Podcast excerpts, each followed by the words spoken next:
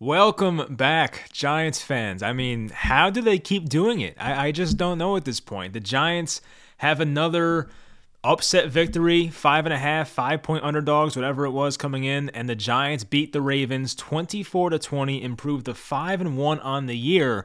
And the Giants have been the surprise team in the NFL so far. Every year there's like a couple teams, maybe just one. The Giants have been that team this year that has been the surprise of the NFL. A team that was projected seven wins coming into the year has won five of their first six games. I mean, I don't know how they're doing it, but as a fan, I'm enjoying the ride. I'm trying not to think too far ahead, but the Giants' schedule in the upcoming month or so is pretty favorable. So, you know, who knows what this turns into? We'll find out. But the Giants are in a good spot here where they should make the playoffs at this point. I mean, I thought after the Green Bay win, they had a solid chance, and now after being five and one, the Giants should be expected to make the playoffs. I mean, they have two tough teams in their division with Dallas and the Eagles who are playing right now. But I think right now with three wild card spots in the NFC and the NFC not not being that great you can think of the Giants as a legitimate playoff team. So we'll see what happens the rest of the way. But sitting here right now, I'm expecting to go to the postseason. The Giants, by the way, already have more wins than they had all of last year when they went 4 and 13 in Joe Judge's final season. So that one's pretty crazy in itself. But yeah, this game was another one where the Giants were down 20 to 10, similar to last week in London versus the Packers. And you're thinking to yourself after that Mark Andrews touchdown, there's no way they do it again. Like the Giants have to get got at some point, right? But somehow, some way, this team just continues to fight and they just believe that they are the best team any given week. And you can tell that they just have a different confidence about them this year. And although some plays didn't go our way today, like the Fabian Moreau dropped um, end zone interception. It kind of reminded me of the Adoree Jackson one from last year. The Giants still found a way to get this win, which is very impressive. They just have this winning identity about them. It's no longer like this losing mentality. And we know the Giants in the past would always blow games, but now it just feels like they're always going to find a way to get a win, even when they're not supposed to. I mean, you look at the complete numbers of this game, the Ravens had a lot more yards overall. And like you just look at the team stats and you're like, oh, Baltimore was the better team today. But then you see the final score and it's 24 20 Giants. And like they just find a way to somehow win these games. And from the middle of the third quarter and on, the Giants were the better team. There's no doubt about it. I mean, you look at how this game went. Daniel Jones got sacked and they had to settle for three. They made it a 13 10 Ravens lead. Then Lamar Jackson, early fourth quarter, he finds Mark Andrews for that touchdown. Really nice catch, good ball placement. But the fourth quarter comes around, and it was all Giants at that point. They had that touchdown drive to Bellinger. There was a nice catch by Marcus Johnson on that drive. And then with three minutes to go, the Ravens have the ball. They're still at three points. And with three minutes, five seconds to go, Lamar Jackson has a quarterback sneak, and it looks like the Ravens get the first down. But then they were flagged for an illegal formation. So it pushed them back a bit. The very next snap, Bad snap by Baltimore goes over Lamar's head, tries to make something out of nothing, and throws a very dumb pass, which Julian Love stepped in front of and intercepted, brought it back to about like the 15 yard line or so, put the Giants in a very good spot field position wise. And even that drive was scary because Daniel Jones did technically throw an interception to Marcus Peters. Thank God it was like pass interference or defensive holding. So the Giants got the ball back on the one yard line. Saquon Barkley rushes it in. The Giants go up 24 20. So now they need one more defensive stop. Lamar in the first play had one incompletion. The next play, Kayvon Thibodeaux off the edge, rookie, first NFL sack, forced fumble. Giants recover and that was the game. Now, as the Giants were running out the clock, Saquon Barkley had a chance to score a touchdown, and I am like, you know, I know this is like a world of fantasy football, like these things kind of matter, but I think it's such a great move by Saquon because if you watch that Jets Browns game from week two, you know that you just might as well go down, you know, take three knees and get out of there, right? But Saquon Barkley being up four, no timeouts left for the Ravens, had the wherewithal to slide down at the two yard line and pretty much end the game right there. I feel like a lot of other players would have just taken the touchdown. Even Brandon Jacobs, the former Giants running back, tweeted that he would have taken that touchdown as well. But it was such an unselfish play by Saquon, a guy in a contract year, by the way, takes a touchdown away from himself just to secure a win for the Giants. So I appreciated that very much. He made the right play. It was a good move for the team. And that's how they got this victory. I mean, the Giants were down 10 to 7 at half But I'm saying to myself, look, we're a second half team. We're going to be fine. I tweeted that. And the Giants, of course, they responded. Came out in the late third quarter, fourth quarter, played very well. The Giants got a turnover with the Julian Love interception. The Giants did not turn the ball over offensively, which this is the first game all year. The Ravens defense did not force a turnover, so shout out to Daniel Jones and guys not fumbling the ball. And they come away with another victory that it feels like they just stole from their opponent. But you know what? We don't care. It's all about the final score. It's all about wins and losses. And so far, the Giants are getting wins. And it's not like the Giants offense was overly impressive. And this was a Ravens defense that allowed, I think, the most passing yards per game this year. And the Giants only had a 155 passing yards. I mentioned they only had 3.8 yards per play.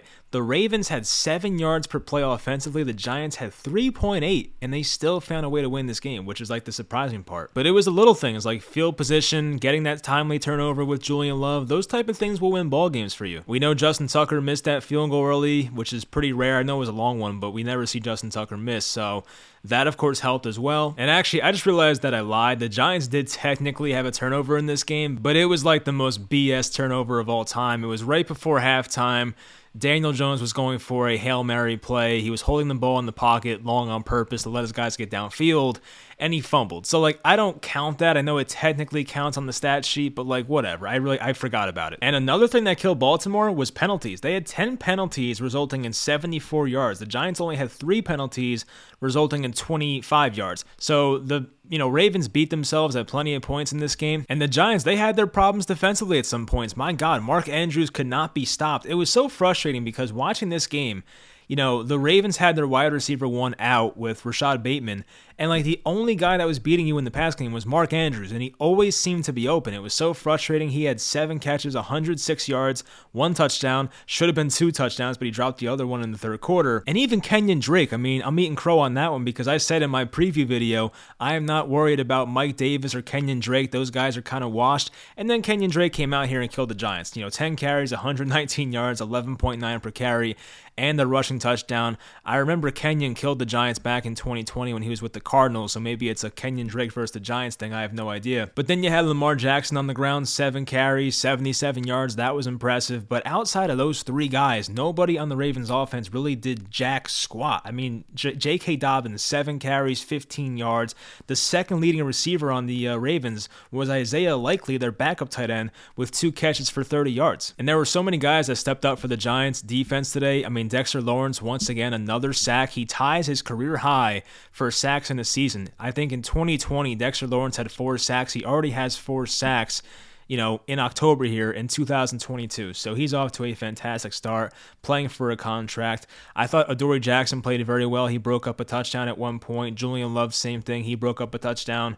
Um, those guys played very well. Jihad Ward made a big play early. I mentioned Kayvon Thibodeaux with the strip sack, fumble, pretty much iced the game. I mean, guys are stepping up for this defense, and I feel really good for Don Martindale, a guy who spent a lot of time in Baltimore the past decade. I forget when he got there exactly, but he's been there for a while. Of course, Don Martindale comes over with the Giants this year. He's done a fantastic job as their defensive coordinator, so he gets a win against his old team, which probably feels amazing. And for the Giants offense, I mean, Daniel Jones, statistics wise, once again, it wasn't the highest passing yards type game, but he was 19 of 27, two touchdowns, no picks technically a turnover, but I don't count it. It's whatever. So I thought Jones did a good job today. I mean, this is a Ravens team that led the league in interceptions coming into this game.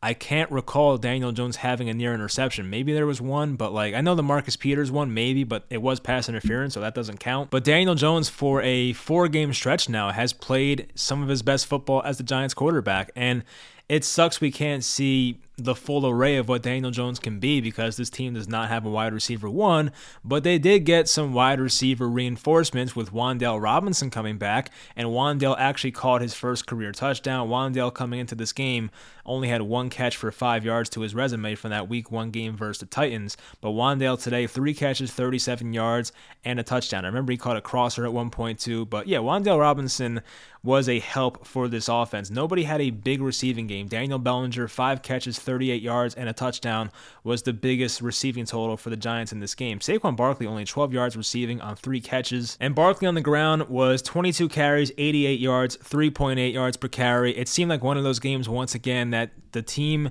the Giants are facing did not want to let Saquon Barkley beat them, which I completely get. Make the Giants beat you with the pass. So Saquon didn't have that many running lanes in this one. Um, I wrote down two touchdowns for the rookies here Bellinger, Wan'Dale. That's awesome to see. Offensive line was pretty good for the most part, pass blocking wise. Maybe not run blocking wise, but pass blocking wise, they were good. According to PFF, the Giants' offensive line only allowed nine pressures on 32 dropbacks. That's a good number. Evan Neal continues to improve after that terrible performance on national TV versus the Cowboys against, you know, Demarcus Lawrence and um, almost said Chandler Parsons, Micah Parsons. He has been much better. I think Evan Neal only allowed one pressure on the 32 drop dropback, so Evan Neal, the rookie right tackle, is playing much better as well. And as I mentioned, more fourth quarter magic. They trailed 20 to 10. They came back once again. And I'll admit, I mean, when Mark Andrews caught that touchdown, I was kind of thinking to myself, well, it was fun. You know, last week was fun versus the Packers, but you know we might lose this game, and you know four and two is okay. It's not too bad, but just when I was about to accept defeat, they they they come back. I mean, they just they keep responding every time. It seems like a opponent scores a touchdown on the Giants. They always respond and come back. We saw this versus the Packers last week. It was the Marcedes Lewis touchdown to make it 17-3 Packers, and the Giants had a touchdown drive right after. I think so. This is a game as well where Mark Andrews scores his touchdown, makes it 20 to 10 in the fourth quarter. The Giants come right back down with a Daniel Bellinger eight-yard touchdown and make it a three-point game. So that's what I mean. The Giants keep finding ways to respond, making timely plays on defense. They just keep making it happen somehow. And it's truly amazing. The Giants, in just about every game this year, have been just, you know, I guess the less talented team, I guess is the nice way to say it. I mean, I guess Chicago has a worse roster than us, but the Giants in their other games against Dallas and today, uh, Green Bay, whoever else we played, the Titans, the Giants have had the worst roster in these games. They are just so well coached. You have a quarterback in Jones who is just not putting the ball in harm's way anymore. You have Saquon doing a fantastic job, kind of just carrying the offense. You have receivers making plays when they're asked to do it. You have good blocking for the most part, except for that Dallas game. And their defense is playing very well. I don't know where the Giants defense ranks off the top of my head, but you can tell just by watching these games, the Giants defense has definitely been a plus for them so far this year. So before we close off here, I I actually took notes of some of the important plays in this game. I want to do this going forward just to give you guys like a more accurate reaction of what happened in this game. So first quarter, Tae Crowder got burnt by Isaiah Likely 15 yard catch. Jihad Ward had a great sack in the first quarter to knock them out of field goal range. That was huge. The Giants in back to back weeks have had a huge sack um, to knock a team out of field goal range. We remember last week versus the Packers how Dexter Lawrence knocked them out of field goal range, and then this week it was Jihad Ward in the first quarter who knocked the Ravens out of field goal range. Daniel Jones was sacked in the first quarter. Jon Feliciano got blown up on that play. Marcus Johnson had a cool one handed catch on the deflection, got a first down. Adoree Jackson had a great pass breakup on Devin Duvernay. Brian Daboll challenged that one handed catch by the Ravens. I forget who the guy was. It was like one of their backup tight ends. His last name was Oliver. Made a crazy one handed catch, but it was an unsuccessful challenge for Brian Daboll. But it was worth challenging, in my opinion. I don't hate that. Julian Love had that pass breakup in the end zone. You know, Kenyon Drake had the long touchdown. Gary Brightwell, I didn't bring this one up. Gary Brightwell had an awesome kick return. He brought it back to like the 45 yard line. He was bouncing off guys and crap. So, like, Gary Brightwell has not really been that impressive as a kick returner, but like, that kick return was great. The camera angle was awful. If you went to the game, you didn't get to see it, but like go back and watch that Gary Brightwell camera work. I mean, they were showing it sideways at one point. It looked like I don't know. It was awful. If you were watching that game intoxicated, you probably thought something was going on with you because the camera was just going crazy. So anyway, uh, Daniel Jones found a third and 14 completion to Darius Slayton for a first down. That was great pass protection. Sorry, I'm trying to watch the Yankees in the corner of my eye. They have second and third, nobody out, top of the sixth. Rizzo just got a double. They're up 3 2. Hopefully, we see a game five. Wan'Dale Robinson on a third and 12 ran like a cool whip route, got a first down out of it on third and 12. There was a play where Marcus Johnson looked like he had a touchdown. Maybe it was thrown slightly behind him, but Marcus Peters made a great play, knocked it out in the end zone, so that saved a touchdown. But next play, Wan'Dale Robinson scored a touchdown touchdown, so no harm, no foul. And I mentioned this Fabian Moreau dropped an interception in the third quarter.